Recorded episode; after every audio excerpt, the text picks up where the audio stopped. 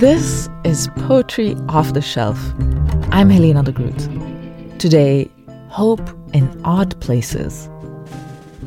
A few years ago, Sally Wen Mao came across a news story.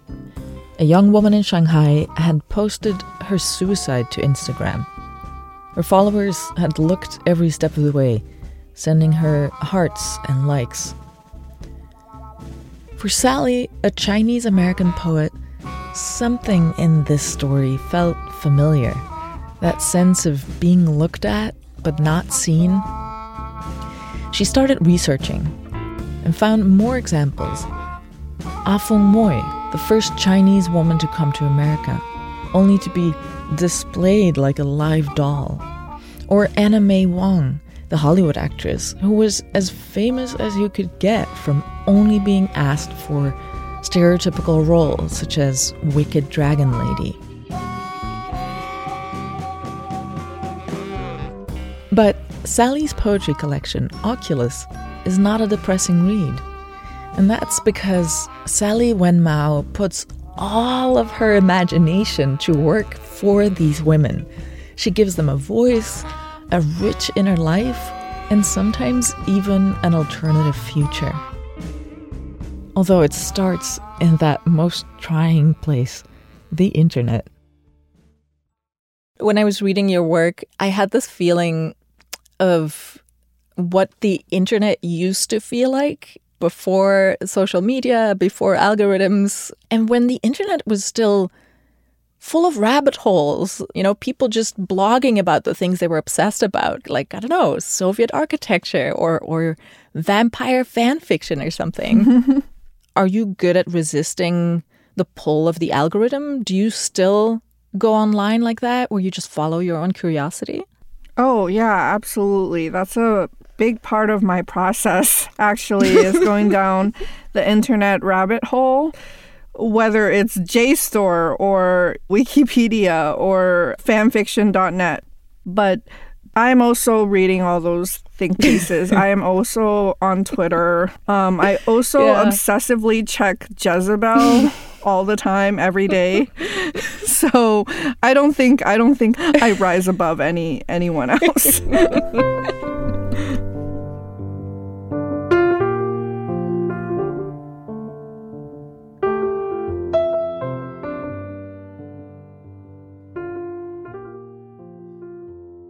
So why don't we um, go to a poem where there is so much research uh, in there? And I was thinking we could start with a very long poem um, about this wildly popular exhibition from a few years ago called Bodies, where real human bodies had been dissected so you could see the muscles and organs to learn about anatomy, I suppose.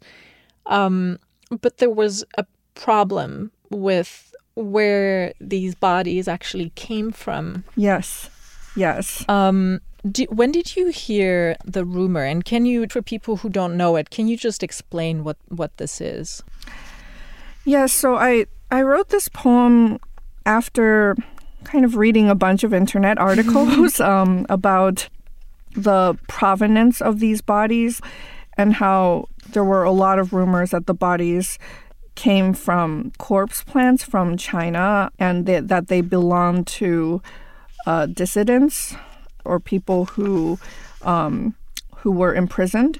So I mean, it was very disturbing, yeah. and I went through many hours reading about plastination, mm. which is the method that is used to preserve these bodies and allow them to be displayed. Um, and, and kind of knowing how the Chinese are, you know, I think mm. there is this preference for burial, right? Yeah. Um, so that really fascinated me and it, it, it made me think back to history where actual live humans were were on display as exhibitions. Yeah. In Oculus, this poem is many pages long. So on the podcast, you'll hear an excerpt. Here is Sally with the poem Provenance, a vivisection. 1. You, you are a factory of muscle.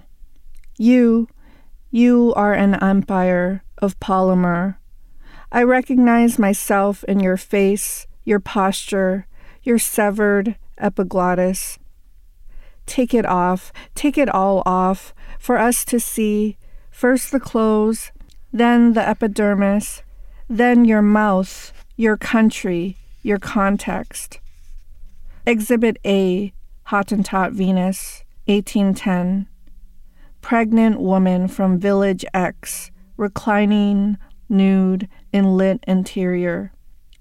Excision.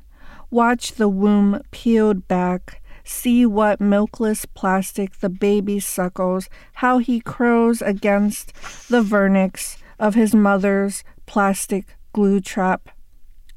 Exhibit B, Chang and Eng, 1829. Exhibit C, Afong Moy, 1834.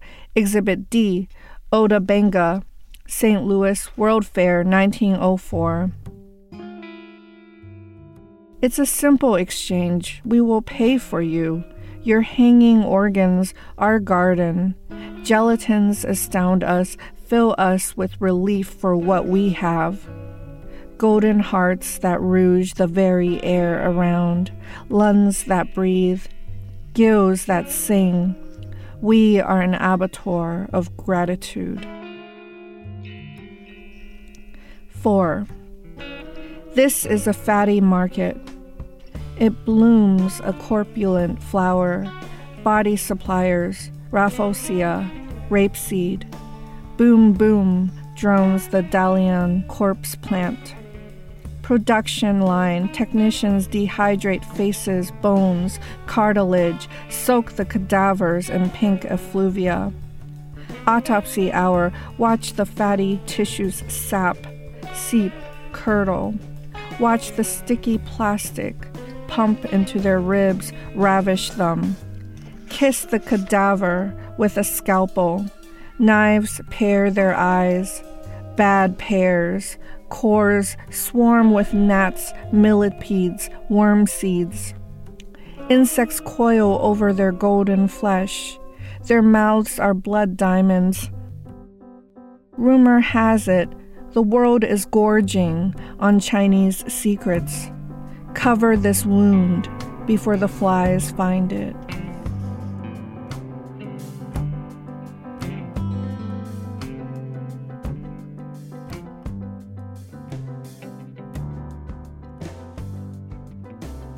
Thank you so much.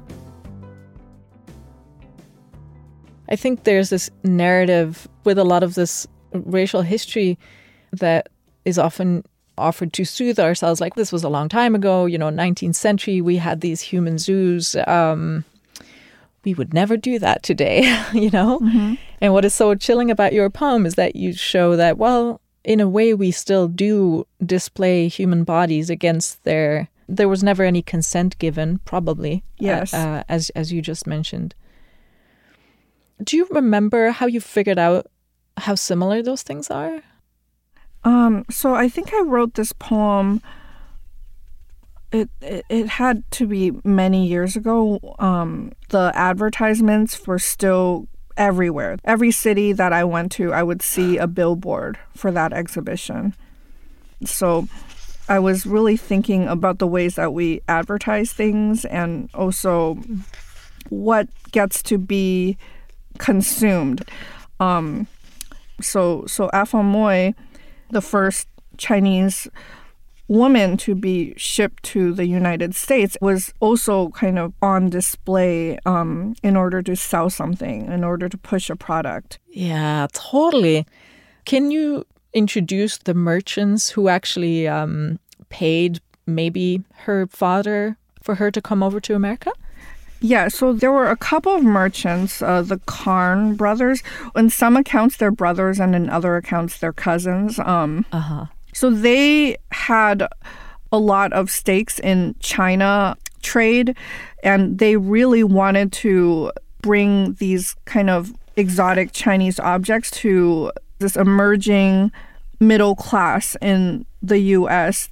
Things like scrolls and um, furniture, writing desks, pictures on the walls, uh, mm. snuff boxes, uh, mm-hmm. shawls, like silk shawls, um, things that are mass produced in China. Uh, they wanted to right. bring that to the US market. And the way that they did it was to present Afong Moy, a living Chinese woman who might be using the chair or counting on the abacus or eating rice in front of the spectators.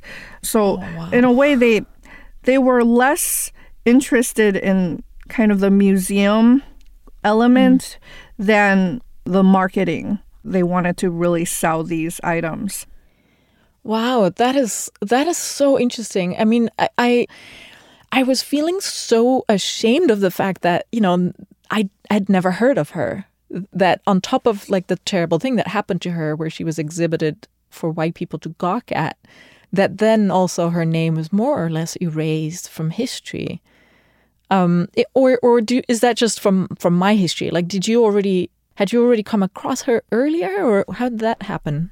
Actually, you know, I I don't think that she is a very significant name in history.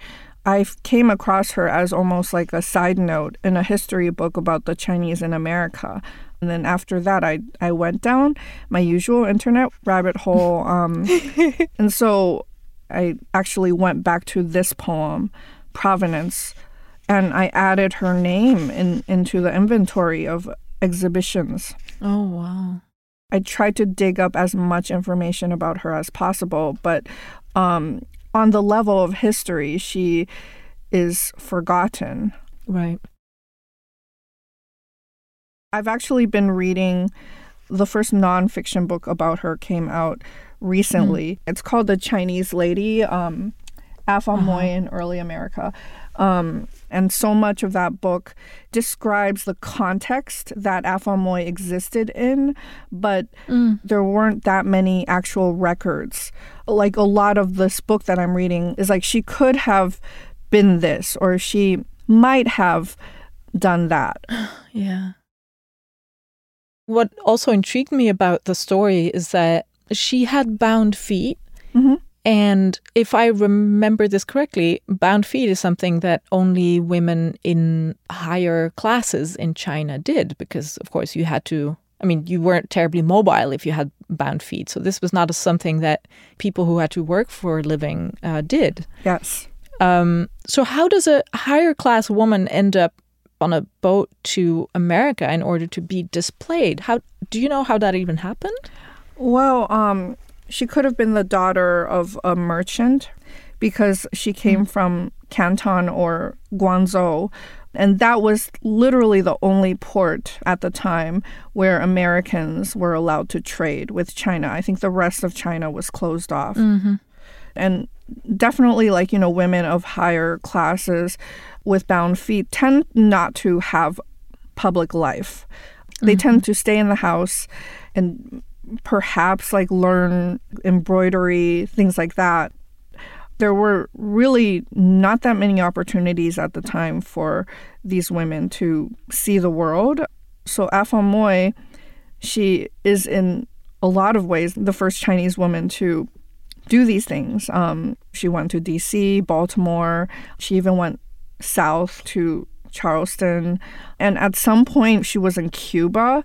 Um, mm. So it's this journey that really caught my attention and also right. the gall it takes you know that gave me such an itch to to fill yeah. in the blanks you know um because mm-hmm. there are so many blanks yeah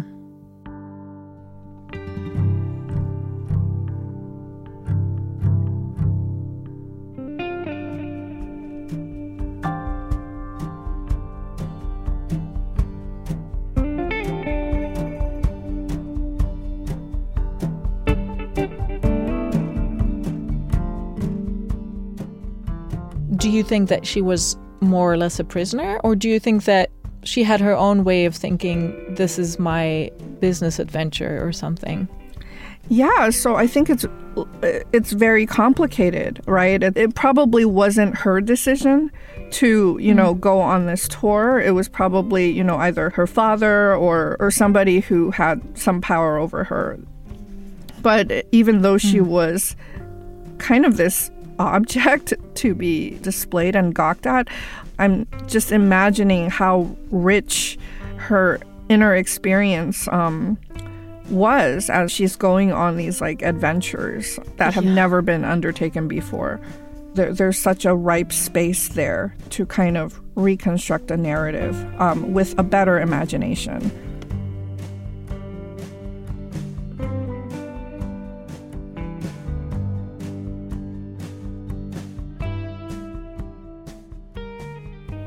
The Diary of Afong Moy Number 8 Park Place, Manhattan, November 1834. The merchant brothers who brought me here, Freddie and Nate Carne, knew I'd make it rain for them. In their eyes, I was a hothouse flower, a goddess of dollar signs. They decorated me with precious imports baubles, yellow pantalettes, damasks, then placed me in a diorama of snuff boxes and silk. I was a breathing mannequin on my brocade throne. I couldn't believe how many people paid to see me. Banknotes dropped, jawbones dropped, and it was truly unnerving to watch the white people stare at me, mouths twitching in awe or pity or both. The men looked at my little feet, the women at my regalia. They wanted to see my feet uncovered. Can you believe the nerve? The podiatrists, the reporters begged for a glimpse. At the men I snickered, at the women I smiled. They swooned, blushed, as if they swallowed Sichuan peppercorns. Their corsets were killing them. Heavens, a grotesquerie their spines all crooked in their skeletons. I raised my brows, ensconced in my civilized box. I counted the days with my abacus. Look, I was fucking bored. Was I the animal here, or were they? On my throne in lonely New York, I presaged my own descent. It began with a tongue, English creature that curled its way into my mouth. They called me the celestial princess. I wanted them to bow down, so they did. They fell at my feet in penance or worship. A vernissage of my ancestors across my face. A slap.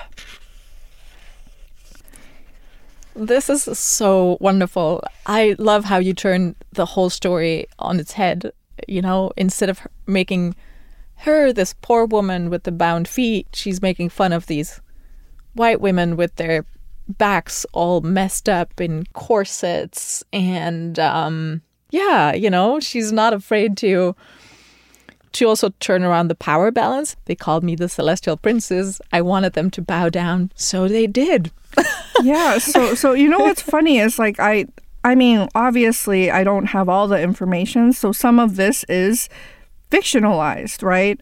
Yeah, um, yeah. But as I was reading this book, I realized that that was actually true. They called her, um, they pretended she was royalty. And you oh, know, wow. they, they they like there was like a line in the book I'm reading about it where they did actually kowtow. It was in jest, obviously, but um, huh. it was still this detail that I thought, oh, wow. That is so magic because you are reading this book now, so after the poem has been written, right? Yes. so it's in the wrong order in a way, right? Yes. This book didn't wow. really exist when I was writing this poem. So ah. I, I did read like different essays and articles about her, but I there there was never the luxury of a book. That is so interesting because um, like the way that coincidences sort of happen on the page. There seems to be sort of a poetic logic or oh, almost oh, yes. poetic justice to certain oh, things. Oh my goodness. Yes, I definitely had like a what I would call like poetry windfalls.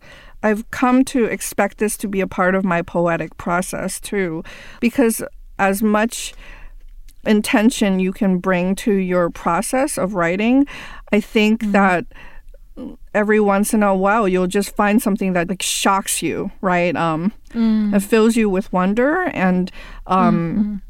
this idea of things occurring simultaneously, right? Mm. Like different events happening at the same time. Like, oh, okay, um, Afong Moy arrives in 1834. What was happening at the time in 1834? Right. Um, that is a part of recovery for a historian, right? Is kind of fleshing out the context even when we don't actually know the person, the person that we're focusing on. Um, right. So I think that's also a part of my poetic process is looking at timelines, looking at things occurring simultaneously and that might not have anything to do with each other but we can draw those connections with the poetic line. Right.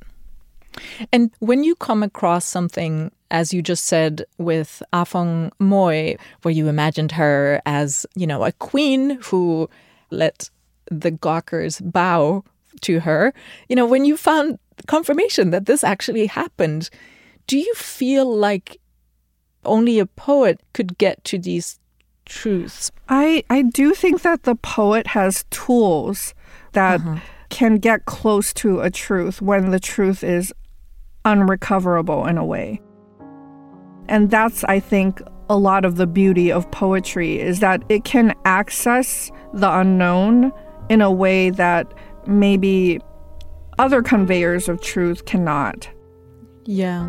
And I didn't want to just record history either. Mm-hmm. It, you know, I I wanted to reanimate a voice that has been lost. The book is so much about the erasure of Asian American people throughout history, throughout pop culture. And it's such a gorgeous way to bring them back to life and to sort of undo partly that erasure. Yeah, uh, yeah, and and I hope that I can contribute to that undoing, but I'm also mm-hmm. not, you know, audacious enough to say that I achieved that, right? I think that we're always moving toward something. We're moving toward a world that's better, that's more tolerable, that's mm-hmm. that's easier to live in. Yeah. And have you gotten reactions from people, maybe fellow Asian American readers, who said that, yeah, you did make the world easier to live in? Oh man, I, I have gotten a lot of notes from young Asian American women, and that mm-hmm. has meant a lot to me. Um, just because it's it's really hard to find the words for this particular experience in this particular type of body, right? Um, and I was attempting that um, because a lot of it is about being overexposed, like being a spectacle, being hyper visible, and at the same time being invisible, um, not yeah. being seen. So there's so many contradictions to that experience and and I was able to connect with a lot of young Asian American women who felt that mm. way. Yeah. And I think I think I was also looking at an experience that was also larger than racialized, mm-hmm. sexualized history, but just the experience of being a person who's on social media and my readers who might not necessarily be Asian American women mm-hmm. still were able to kind of connect to that and to yeah. understand that feeling of being seen and unseen at the same time. I think it's it's a feeling that translates to not just Asian American women, but a lot of a lot of marginalized identities. Absolutely, yeah. And I really love how you put so much agency and joy back into the lives of these women that have been erased. Yeah, yeah. I I'm really hoping for a moment where we feel like we have agency over our own image. Yeah. Because that for me is what I've been grappling with in this book and you know like like that feels to me like a utopia a place where our art is for us by us and it envisions a a more beautiful future a more hopeful future